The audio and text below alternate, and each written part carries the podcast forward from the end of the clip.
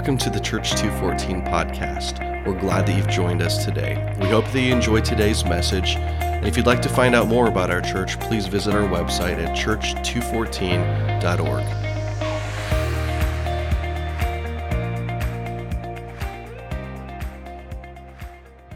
Who's excited to be the house of the Lord this morning? He is stirring, He is moving, His presence is here. I love it. I'm going to invite uh, my good friends, Jill and Joel Dryden, up to the stage here. They have no idea what's going on. Jill thinks she, she's won a cruise. It's, it's not that, but this is really cool timing. How many of you know the Lord just has perfect timing? So Joel and Jill, they pastored Second Chance Church in Peoria, right off Willow Knolls, in that, that old is it the Conklin barn or what, what was the barn? The theater. It was stage two, the second chance. It was, um, I can't remember the name of the barn. It's okay, but you, you all know where that is, right? Bacon, Bacon's farm. Bacon's Farm. Okay, Bacon's Farm. Okay, now we got that. We got that out of the way. But they pastored Second Chance Church for how many years? Two and a half years, yeah. And, and I didn't really know Joel. We were gonna we kind of texted back and forth a little bit, and he actually offered to give us to to allow us to meet in that building when we were looking for a home. But it was right after Revive in East Peoria. We'd already committed to to there, so we had like multiple people offering us a home. And something I will I, I don't think I've thanked you for that publicly, but thank you for that. But this is so cool because the wisp we're in whispers and shouts. And about nine months ago or, or so, um, I drive on off Willow Knolls a lot, and so I'd seen that church sign. There's a there was a church sign that the city had put there that just said church on it, and I've always loved that sign, and it just spoke to me. And and um, yeah, even before I knew who you guys were, I'm like that's that sign is so cool, and it just made me smile about the kingdom of God, and and I would pray for second chance, not even know who knowing who you were, and then got to meet you and, and know you guys a little more. And so, uh, you know, last summer I'm driving by that sign a lot, and and one day the Lord, the Holy Spirit, whispers to me, "Get that sign for Joel." I'm like, "Really, really, God? You want me to take Benny in the dead of the night?" And that was my first thought. Okay, how am I going to get this sign legally? And I kind of I ignored. Well, I didn't ignore the. Yeah, I ignored the prompting because you know immediate obedience isn't obedience. But he kept, God's so faithful, he kept whispering every time I drive by that sign, get that sign for Joel. Get that sign for Joel. And so finally, I, I realized, you know, the Lord said to me, and I said, How? And he said, Ask and you shall receive. And immediately, as soon as he said that, Tim Riggenbach's name came into my mind, who's our good friend on city council. And so I texted Tim, I said, Hey, I've got a really odd request. There's a church sign on Willow Knolls it's no longer there's no longer a church meeting there but i would love uh, the spirit of god has said get that sign for joel. So i wanted to be obedient. Is there any way the city would be able to take that sign down and give it so, to us so we could honor joel? And he said let me see what i can do. And a few months went by and i didn't hear back and didn't want to press tim on it you know but he got the sign. And um, you know, Matthew 10, the very end of Matthew 10, which we preached about a few weeks ago, says to honor the prophets of God and to give a cup of cold water in his name. And I just want to publicly, on behalf of this church, thank you for stewarding Second Chance Church and the kingdom so well. Yes.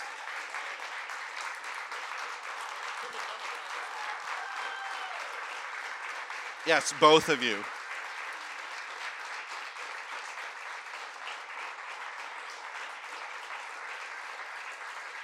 And the, the Holy Spirit wants you to know that what you sowed in that season is not worthless. And it is, re, re, anytime the Word of God goes out, it produces much fruit. And the, the lies of the enemy will come and attack you, and I'm sure they have, to say that that season was wasted. It is not wasted. It is not worthless. There is a harvest that you will continue to see year after year after year into the souls of people that will be so amazing. And so we just want to honor you. Bill, could you bring that out here? It's not a cruise.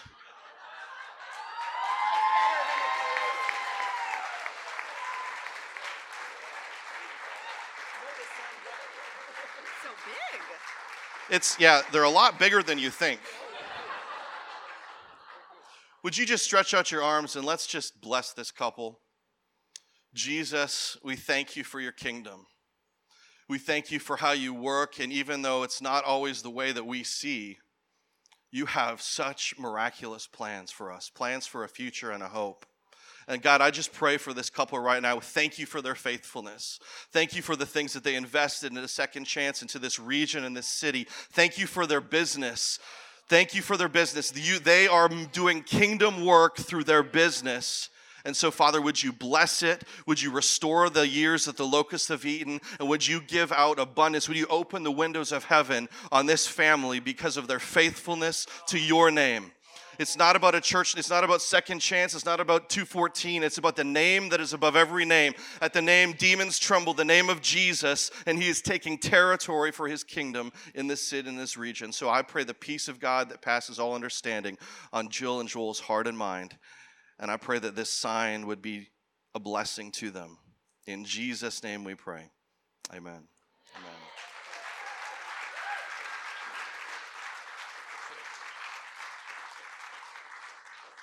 You can have Bill hold that for you if you want. I, I'm going to put it with the one that I have from Paris. Oh, that's awesome. That's a longer story. Okay, I want to hear that story sometime.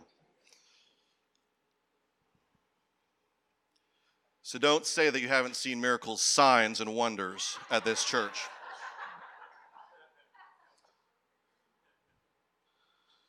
Whispers and shouts. Let's just pray before we continue. Holy Spirit, you are evidently moving in this place. We do not want to block the flow of the river. And so, God, this morning you are calling us to join in what you are doing.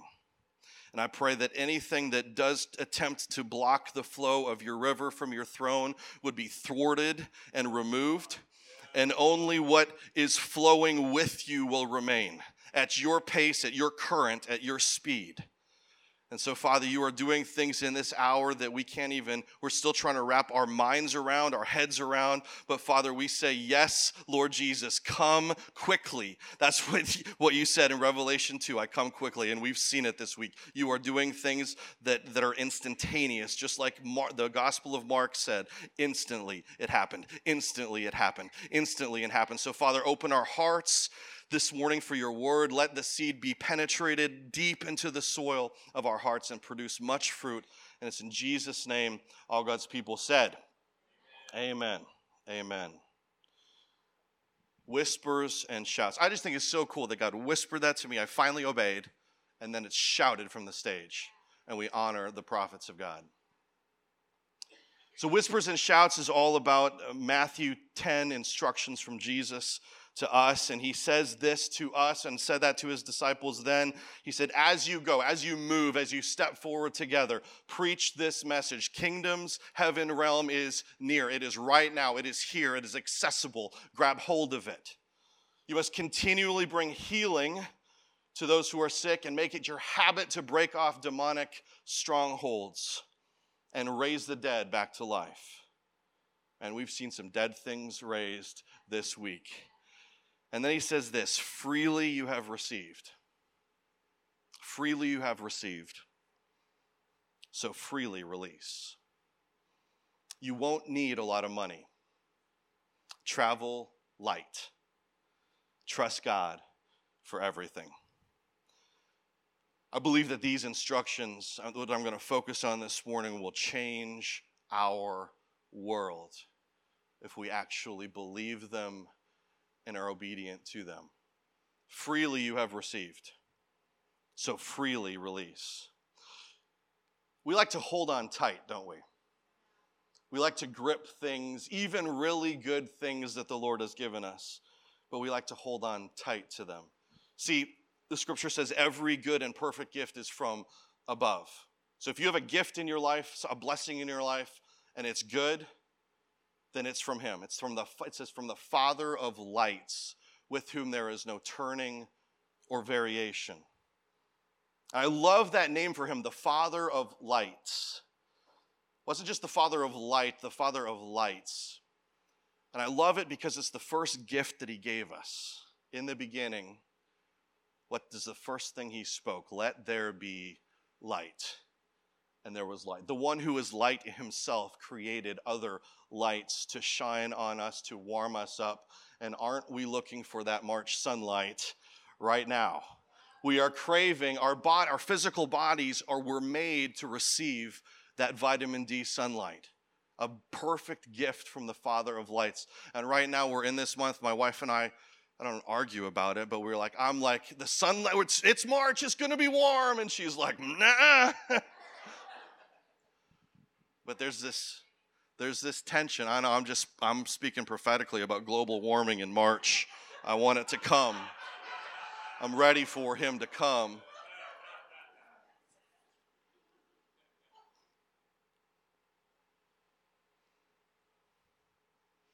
We crave sunlight. It's because we crave him, the Father of lights. Freely you've received the light. Freely you're supposed to release the light.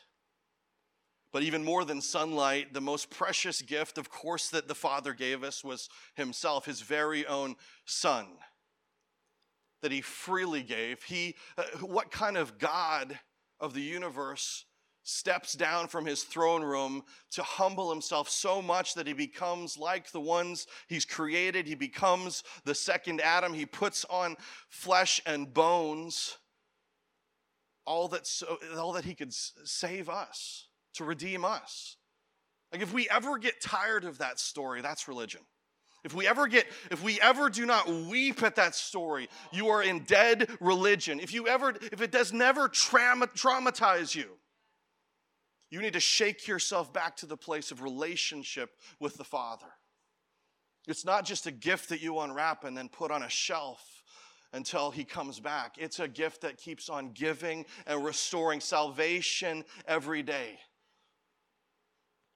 It's so precious that he would walk among us, that he would live in our neighborhoods, that, that he would touch us and heal us, and then give us the gift of the Holy Spirit and say, I'm coming back one day.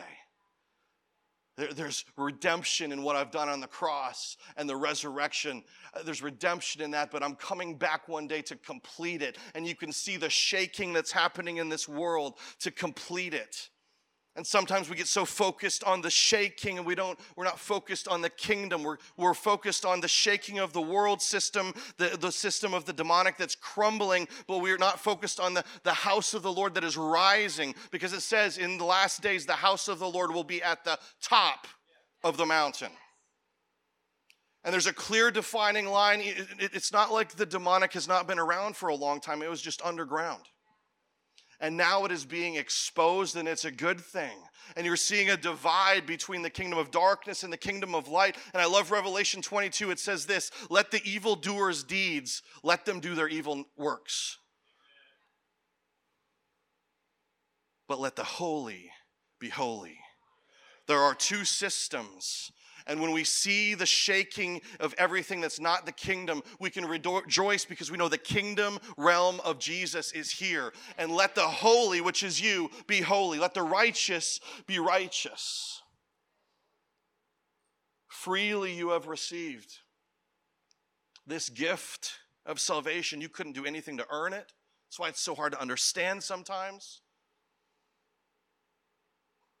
You didn't do anything to deserve it. He just gives himself and he doesn't force it on you because that's what love is. He says, I paid the ultimate price. I died the cruelest death that most of us, hopefully, and probably none of us, will ever experience a cross on which you literally suffocate as you're hanging there, nails piercing your hands and feet, a spear in your side, and you die in agony. And the God of the universe had to willingly choose in that moment because he could have easily and uh, commanded 10,000 angels to come to his aid. But he had to willingly say, and give up my spirit in order so that you could be saved. The blood, the water, and his spirit had to come into agreement. And in that moment, he gives you a choice. He gives you salvation. Yet he's so good, he won't force you. He's so good, he says, You still have to choose me. I'm right here. I did it all freely you have received. But if you choose me and, and if you haven't chosen him today, it's very simple. You just turn your heart, your heart that was going this way, your own way, towards the world's things, towards evil. You turn your heart. That's what repentance is. And you start walking to him. That's what Jesus did to the disciples. He called them out of the boat. He said, Follow me. Step out of what you've been doing. Follow me. You've been fishing for fish. I'm going to show you something even greater to fish for men. And the awesome thing was, they didn't even have to give up their fishing for fish. He still used that in them, but he wanted to test them to see if they were willing to give up everything for him. But the God of the universe will walk on your shoreline and he says, Follow me. But in his kindness and gentleness, he's going to keep on moving, he's going to keep on walking. He's never going to leave you. He's always going to whisper that to you. But it's your choice every single day. Are you going to follow him or choose your own way? Freely you have received. So freely release. I don't know. Sometimes we have problems with receiving, and a lot of times we have problems with releasing. But freely, you're supposed to do both. That's why in worship it's so good to have your hands open because the position of your body opens up somehow in your soul, your heart condition to what the Lord wants to do in and through you. Freely you have received, so freely release. And he says you won't need a lot of money. Hmm. He's a good father who gives good gifts, who gives finances and money. That's don't mishear him but you won't need to hold on to a lot of money. Freely you have received, so freely release. Travel light. I love this. Simple two words travel light.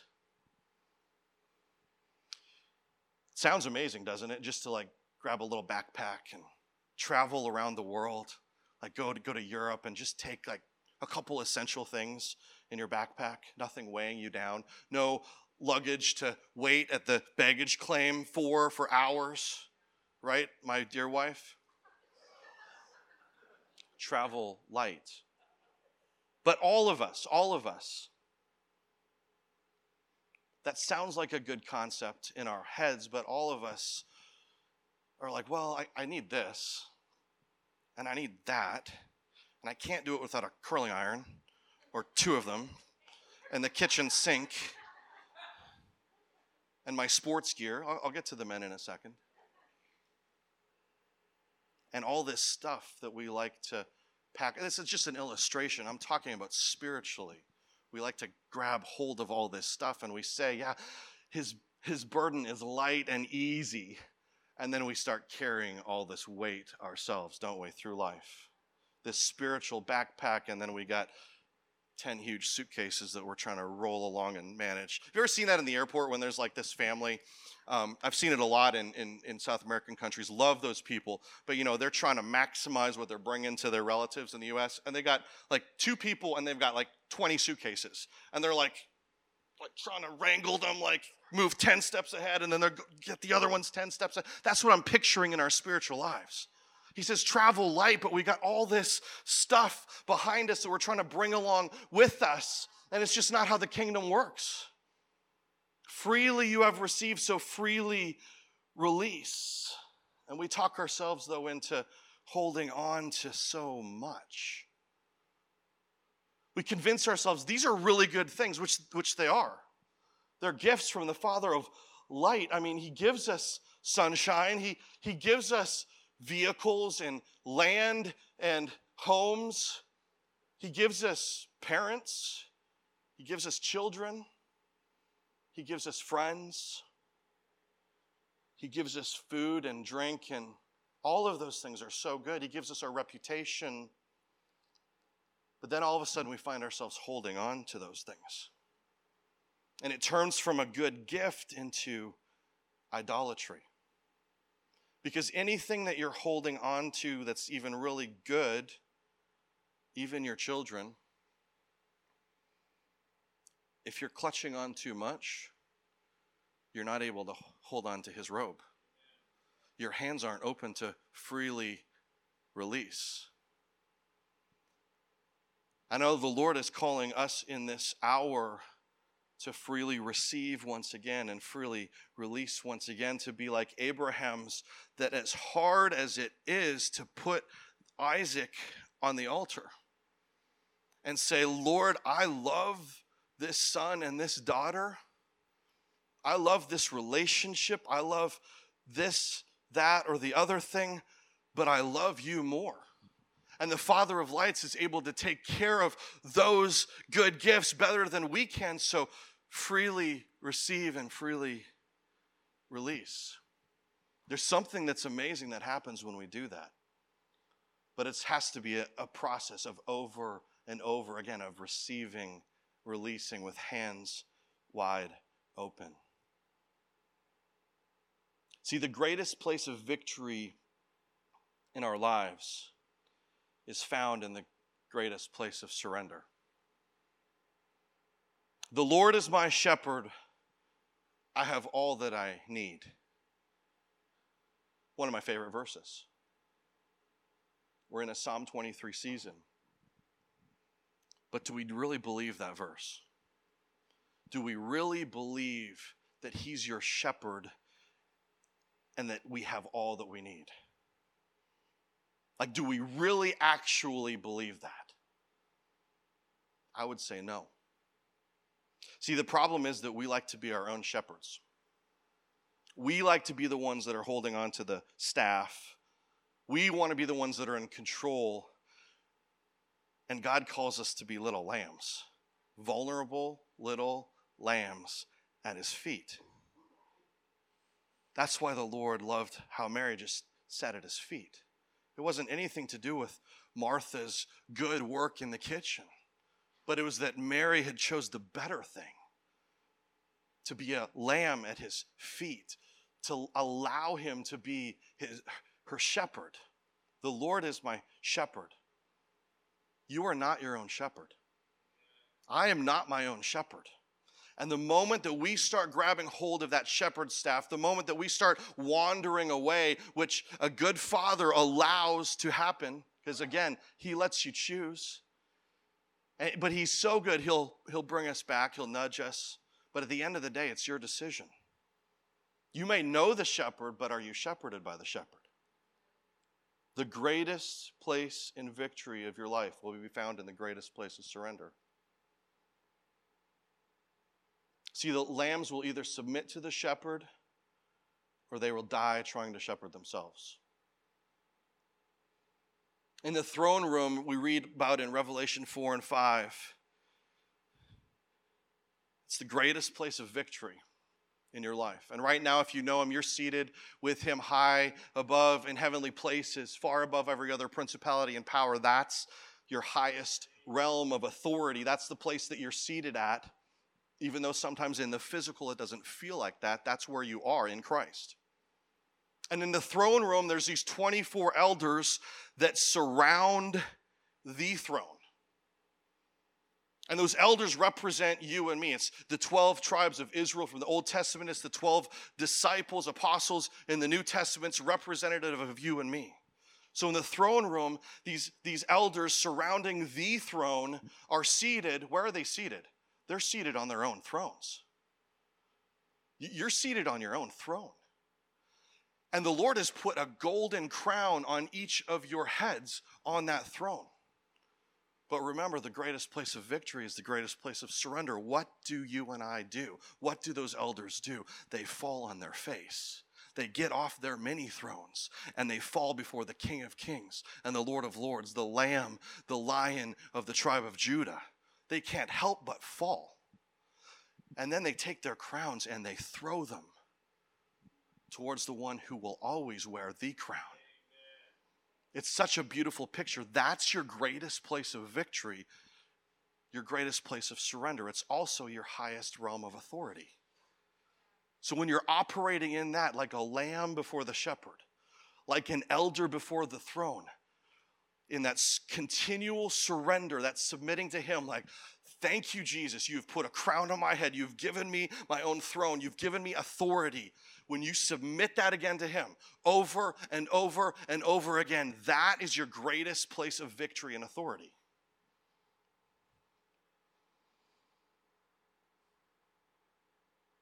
And what did they say? They say, Worthy is the Lamb.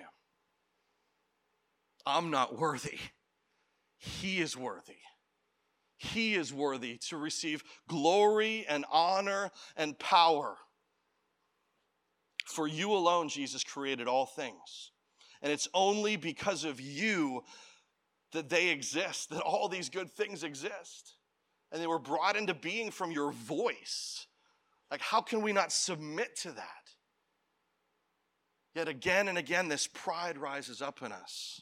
This confidence rises up in us that's, that's, that's a self-confidence not a, not a confidence of the lord. That's a different thing. A self-confidence.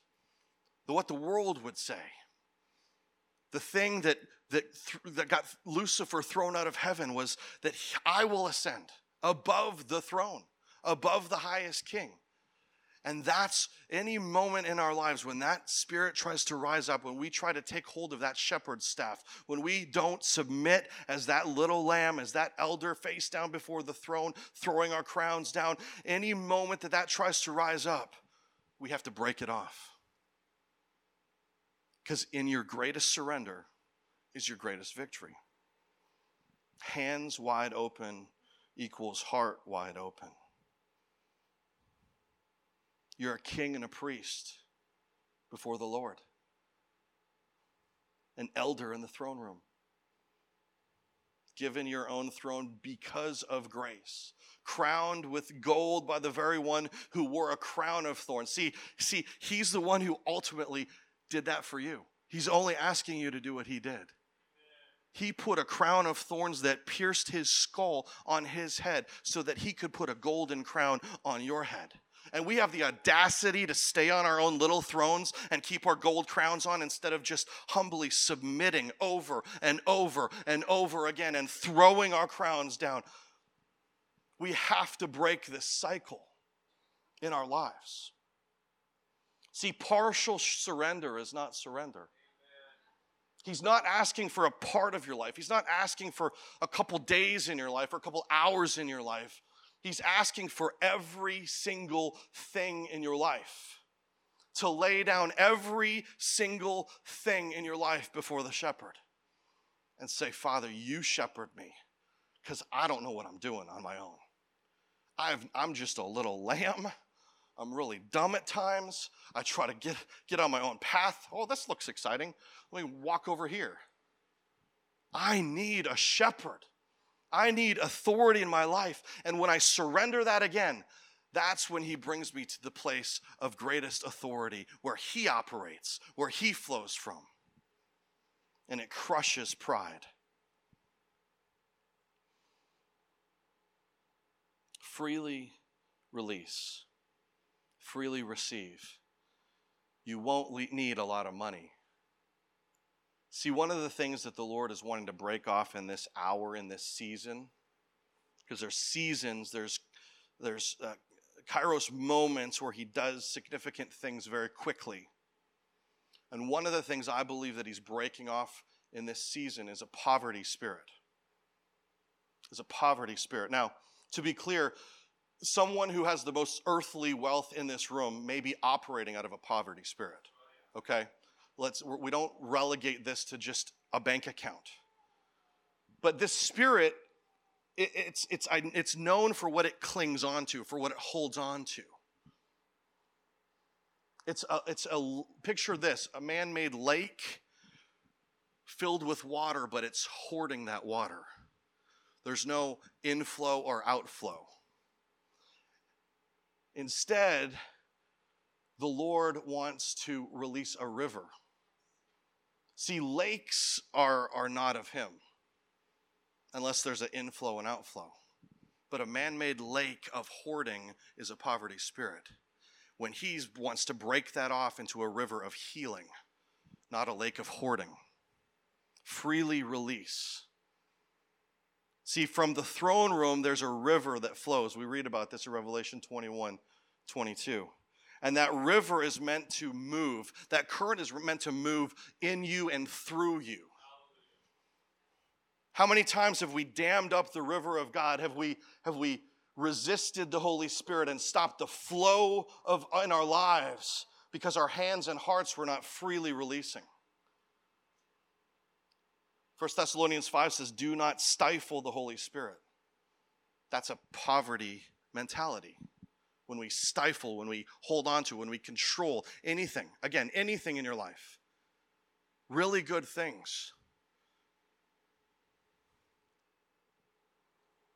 Freely release.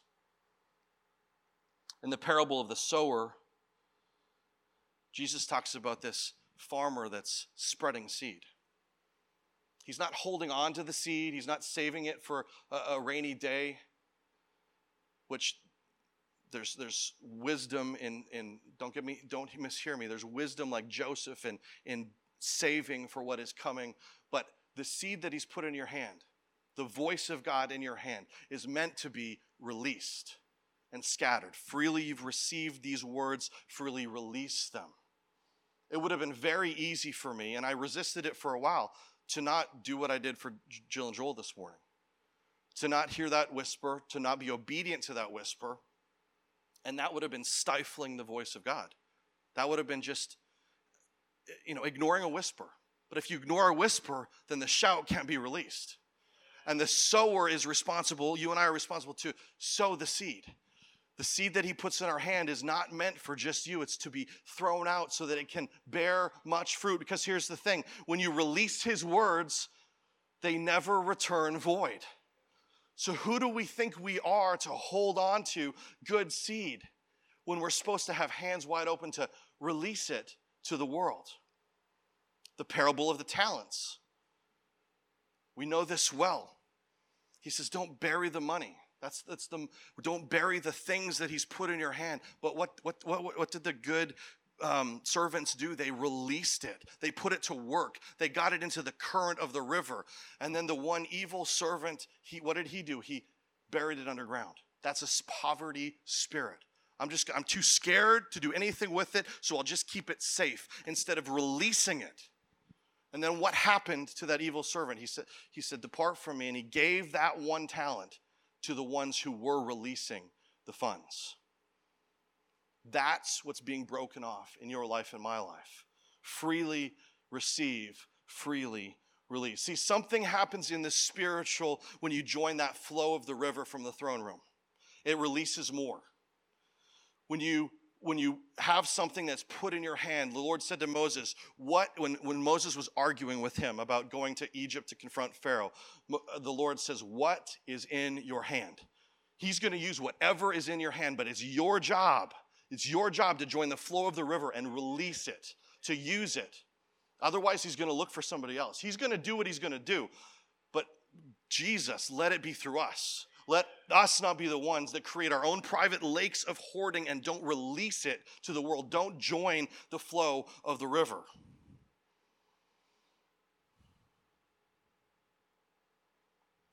You know, worry, I believe, is a symptom of the poverty spirit.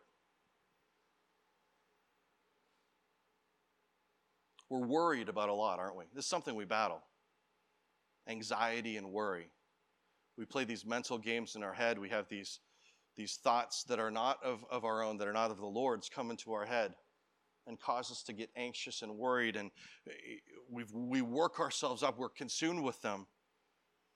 And it causes this cycle, this like this lake effect cycle that just the water just goes stagnant and it's swirling around. Instead, we need to fix our eyes on Jesus, on his river. Because he says, Don't I feed the birds of the air?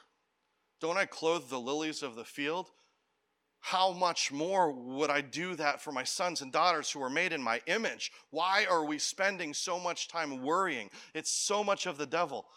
So much of the devil. And the Lord's saying this morning, Are you ready to be fully submitted to the shepherd? Are you ready once again? This isn't a one time thing, it's an over and over submission of Him. It's me, you've put this good thing in my hand. Am I going to clutch onto it? Is it going to become an idol in my life, or am I going to freely open my hands and release it to his river, to his current? Psalm 46 says, There is a river whose streams make glad the city of God, the holy dwelling places of the Most High. There is a river in your life, and that stream is meant to be flowing through your heart. Proverbs says, out of the heart flow the issues of life. There's a river that's meant to flow through you, there's a stream that's meant to join in his river. Talked about this a couple months ago. I'd never seen it before, but Genesis 2 talks about creation when, when he created the world. And he talks about these four rivers. It's beautiful. He starts with a river and he ends with a river in Revelation 22. These four rivers, which four represents the number of the Holy Spirit. And ironically enough, not ironic, right on time, right on purpose, in Genesis 2:14, it says the river flows. It halaks, it walks, it moves from the Garden of Eden. See, he's always been about his river moving. He's always, his river is always moving from the throne and to the throne. It flows from him and it flows to him, both directions. See, out of your heart flow the issues of life. Flow. It's not a lake, it's a flow, it's a river. See, he created the heart of David Revelation 22, and he's inheriting the heart of David. The river flows in both directions, from his throne and to his throne. That's how it was meant to operate. The only question is are you going to dam it up or let him flow? Freely receive, freely release. On November 13th, it was a Sunday morning, I had a vision that the Lord gave me. We were in our Crave series, which I think is significant, as you'll hear about in a moment. I just want to read my vision to you. I, this was it. I saw a light, and it was coming from the northwest. It was far away, yet very, very close. And the light was similar to the sun, but it was much, much brighter. It was a white, brilliant light that was lighting up everything and everyone. And from the middle of the light in the northwest, there was a river. Near the light, it was as wide as an ocean, and it narrowed a bit to become this very wide river and became less wide as it flowed southeast to where, where I was standing. Picture the Illinois River. Except this flowed all the way up to the throne room. And closest to where I watched and near the narrowest part of the river stood a man. He stood along the west river bank, and to his left, he was holding the hand of a little boy. At first, I thought the man was me. I thought I was holding Benny's hand. And then I realized that the man was the man, Jesus. And he was holding my hand. I was the little boy. And to my left, I was holding another little boy's hand, and to his left, another boy, and it went on and on and on as far as my eyes could see the line of boys holding hands and spreading westward was endless.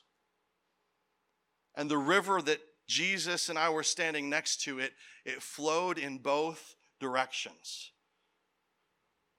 It was flowing from the light, and it was also flowing back to the light. And along the riverbank where the man Jesus was standing and where I was standing was brilliant green and lush and like the Garden of Eden. It's totally undescribable what I saw plants and trees and things that I'd never seen before.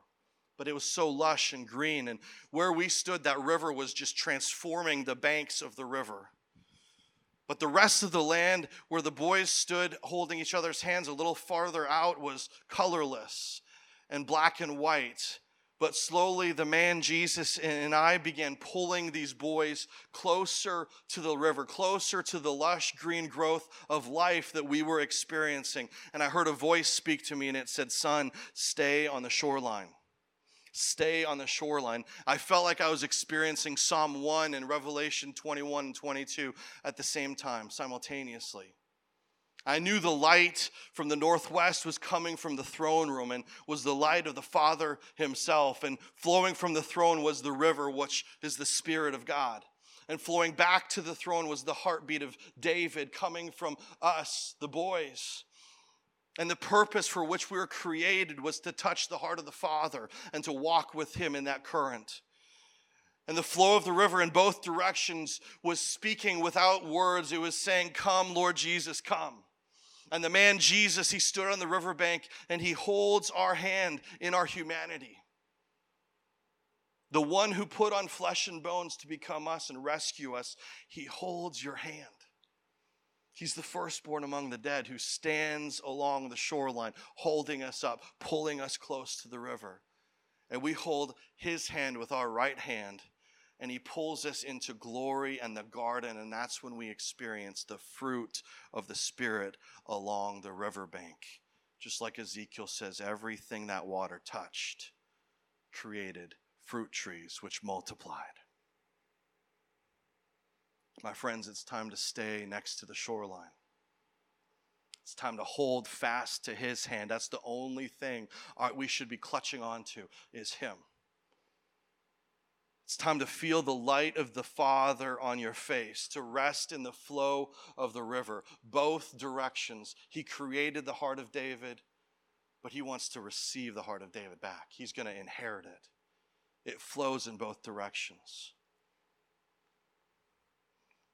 See, what was and what is and what is coming is so incredibly glorious. If we stay on the shoreline, it will be worth everything in your lives and my life. A few days or maybe a week after having that vision, I was walking up to our church one night, maybe on a Thursday night, I don't remember. And I saw this sign that I'd never really paid attention to before, right outside our building. So I told you this is the day of signs. It had two arrows Andrew, you can put that, that slide up. Two arrows. See, the river flows in both directions, both to the Father and from the Father. That's not a mistake that that sign's there. See, the physical always displays what's happening in the spiritual. And you know why they put those signs there? Is because Jefferson and Adam used to be one way streets all the way down and they've changed them recently. Where did they start changing them? On Oak Street. Do you know what the city is paying millions of dollars to do in the near future? To change the rest of Jefferson and Adams to two way directions. The river flows to him and from him, both ways. So now you got a new sign to look at every time you come to church to remind you that he wants to inherit the heart of David in your life. He's already flowing from the throne room. The question is, is your heart flowing back to him? Revelation 22 says this Then the angel showed me the river of water of life, flowing with water clear as crystal, continuously pouring out from the throne of God and from the Lamb. The river was flowing in the middle of the street of the city. On, on each side of the river was the tree of life, with its 12 kinds of ripe fruit according to the month of the year. Hmm. See, there's different fruit for different months. Interesting. Just realize that. There's different fruit that he's releasing in different time periods to you. And the leaves of the tree of life are for the healing of the nations. That verse is so significant to me because of what happened in Canada in the fall. I saw I saw that. I saw him breaking through to the nations because the Spirit of God is moving on this earth. And he says, every curse and every curse and every single curse will be broken. It is being broken and will no longer exist. For the throne of God and the Lamb will be there in that city. His loving servants will serve him, you and I, and they will always see his face and his name will be on their foreheads, and night will be no more. they will never need the light of the sun. See, the first gift he gave us, he's going to take away at some point in time because he himself will be the light. There will be no more night. There will be no more need for it. There will no, be no more night. You won't need a, a lamp in your house because the Lord God will shine on you and you will reign as kings forever and ever. My friends, the river is flowing. Freely receive the river, but freely release the river. Do not block the flow of the river. The river flows in you, and it's meant to flow out of you. Living water, Jesus says. A fountain within you, he says, because his yoke is easy his burden is light. That's why you and I can travel light, because He's supposed to carry all the luggage, He's supposed to carry all the weight. The heart of David, he both created, but he wants to inherit that heart. That's why he's in love with that heart so much. Second Samuel says this of David, Second Samuel 23. Then three of the thirty chief men went down and came to David at harvest time in the cave of Adullam. Well, an army of Philistines was encamped in the valley of Rephaim. David was then in the stronghold, and the garrison of the Philistines were in control of Bethlehem. And David had a craving. Listen to this. I think this is why the Lord gave me that vision during the Crave series. David had a craving and he said, Oh, that someone would give me water to drink from the well of Bethlehem, which is by the gate. So the three mighty men of David, I love this story, they broke through the camp of the Philistines and they drew water from the well of Bethlehem by the gate and they carried it and they brought it to David but he would not drink it. He would not drink it. He poured it out. He poured it out before the Lord in worship. See, David had a craving, which is a deep desire for something. And I don't know if it was a flippant remark, but, but I'm telling you, a spiritual impact. You and I have cravings for things good things that the Lord has given you. I'm sure he tasted that water from Bethlehem so many times, and he's operating his life at that moment out of a cave of Adullam. And he just makes this comment Oh man, I wish so bad I could have a drink of his water, of that water, and his mighty men just go and make it happen. They could have been killed for it. But they went and sacrificed their lives to go get him a drink of water. And I bet when they came back with it, David was overwhelmed. He said, No, I can't drink this blood or this, this water that, that blood has been almost shed for. I have to pour it out as a drink offering in worship before the Lord. He freely received the water, and then he freely released the water. See, the Lord is looking for, to entrust those with his water from his river. He's looking for people that he can trust his water with. Those that have a longing and a craving and a desire for just him.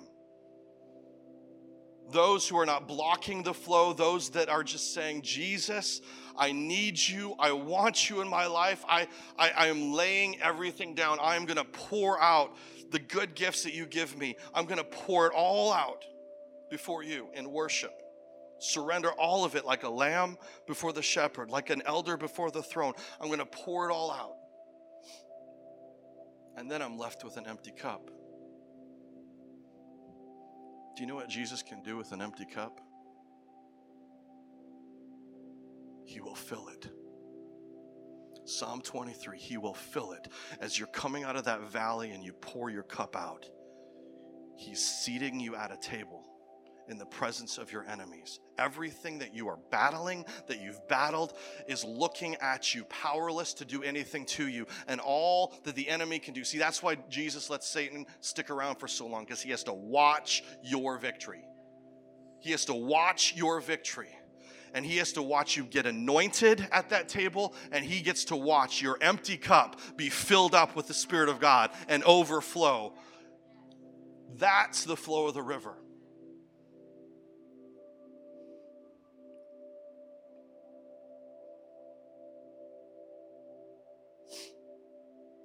Why don't you stand up?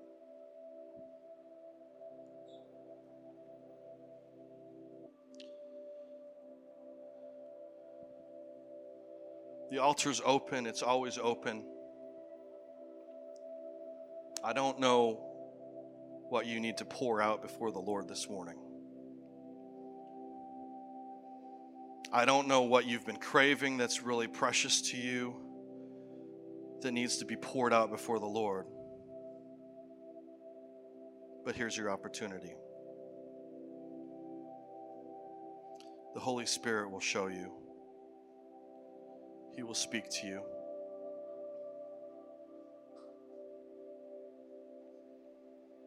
Maybe He's speaking to you that you need to be baptized. If that's you, you can go to the back and see Holly right now. This is your response to Him. The river flows in two directions from the throne, and it's meant to flow back to the throne. The only thing that's stopping it is you to flow back to. He's looking for people that are willing to pour out their cups. For Abrahams that will put Isaac on the altar. It's really, really hard to put your son and daughter on an altar and give them back to Jesus. But that's what he's asking for. Anything that your hand is gripping that's not his hand is an idol in your life. It needs to be broken off. That's what he's asking you to pour out in this moment to him as a as a as a symbol of worship to him. He's whispering for elders to get off their tiny thrones and fall at his face. He's whispering for you to take the crowns that He's given you, your houses, your land, your future, your reputation, your friends, your family, even the promises that He's given you. He's asking you to pour them out. That's what Abraham had to do. He didn't, he didn't, it doesn't make sense to him. Why would God tell me to put Isaac on an altar, pour his life out when he's promised me that, that my descendants would be as numerous as the stars through this boy. Why, God? And that's where you have to trust. That's where the flow is. It doesn't always make sense to our earthly minds, but there's something that happens when you open your hands and freely receive, and you open your hands and you freely release. Holy Spirit, in this moment, would you whisper to our hearts? You're so kind, you're so gentle with us. It's your kindness that leads us to repentance. Your kindness, Jesus.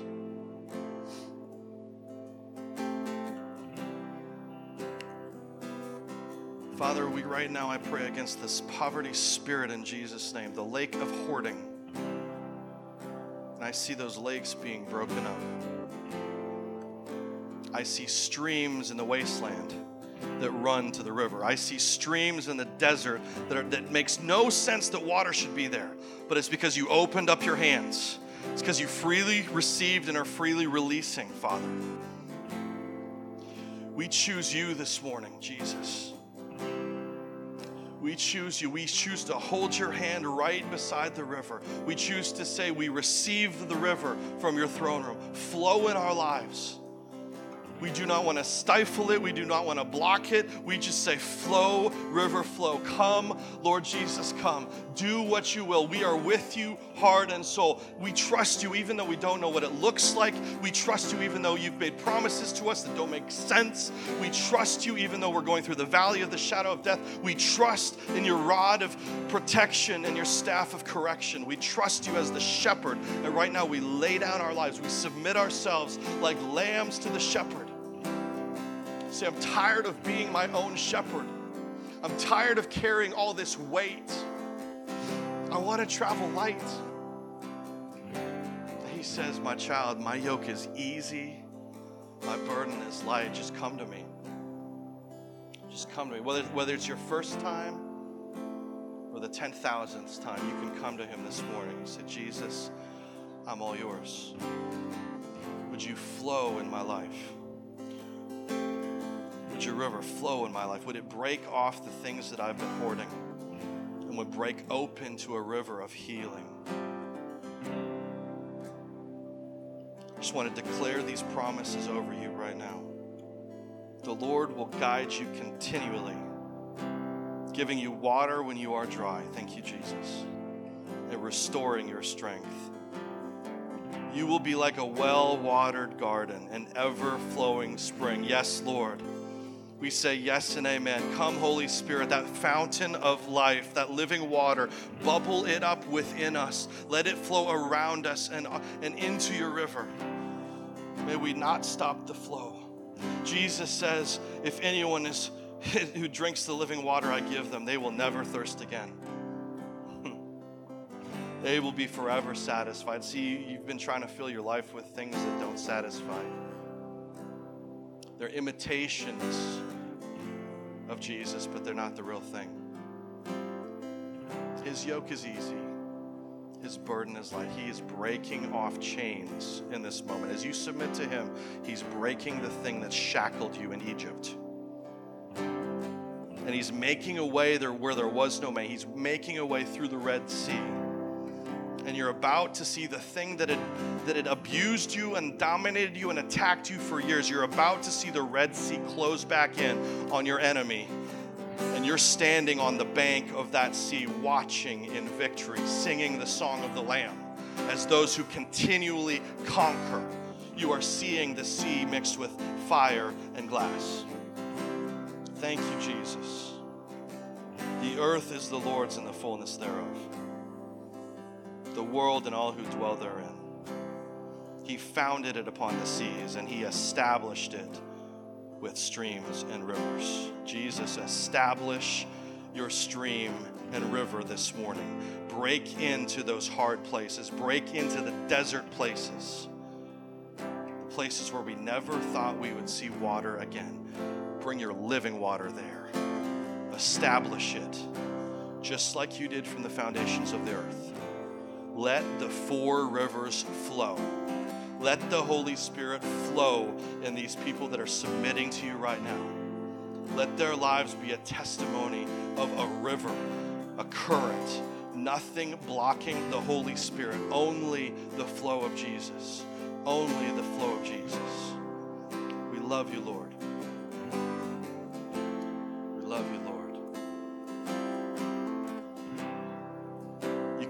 Much of Him as you want. It's up to you. He's the one that you're actually craving. He's the thing that you've been desiring. He's he's the real deal.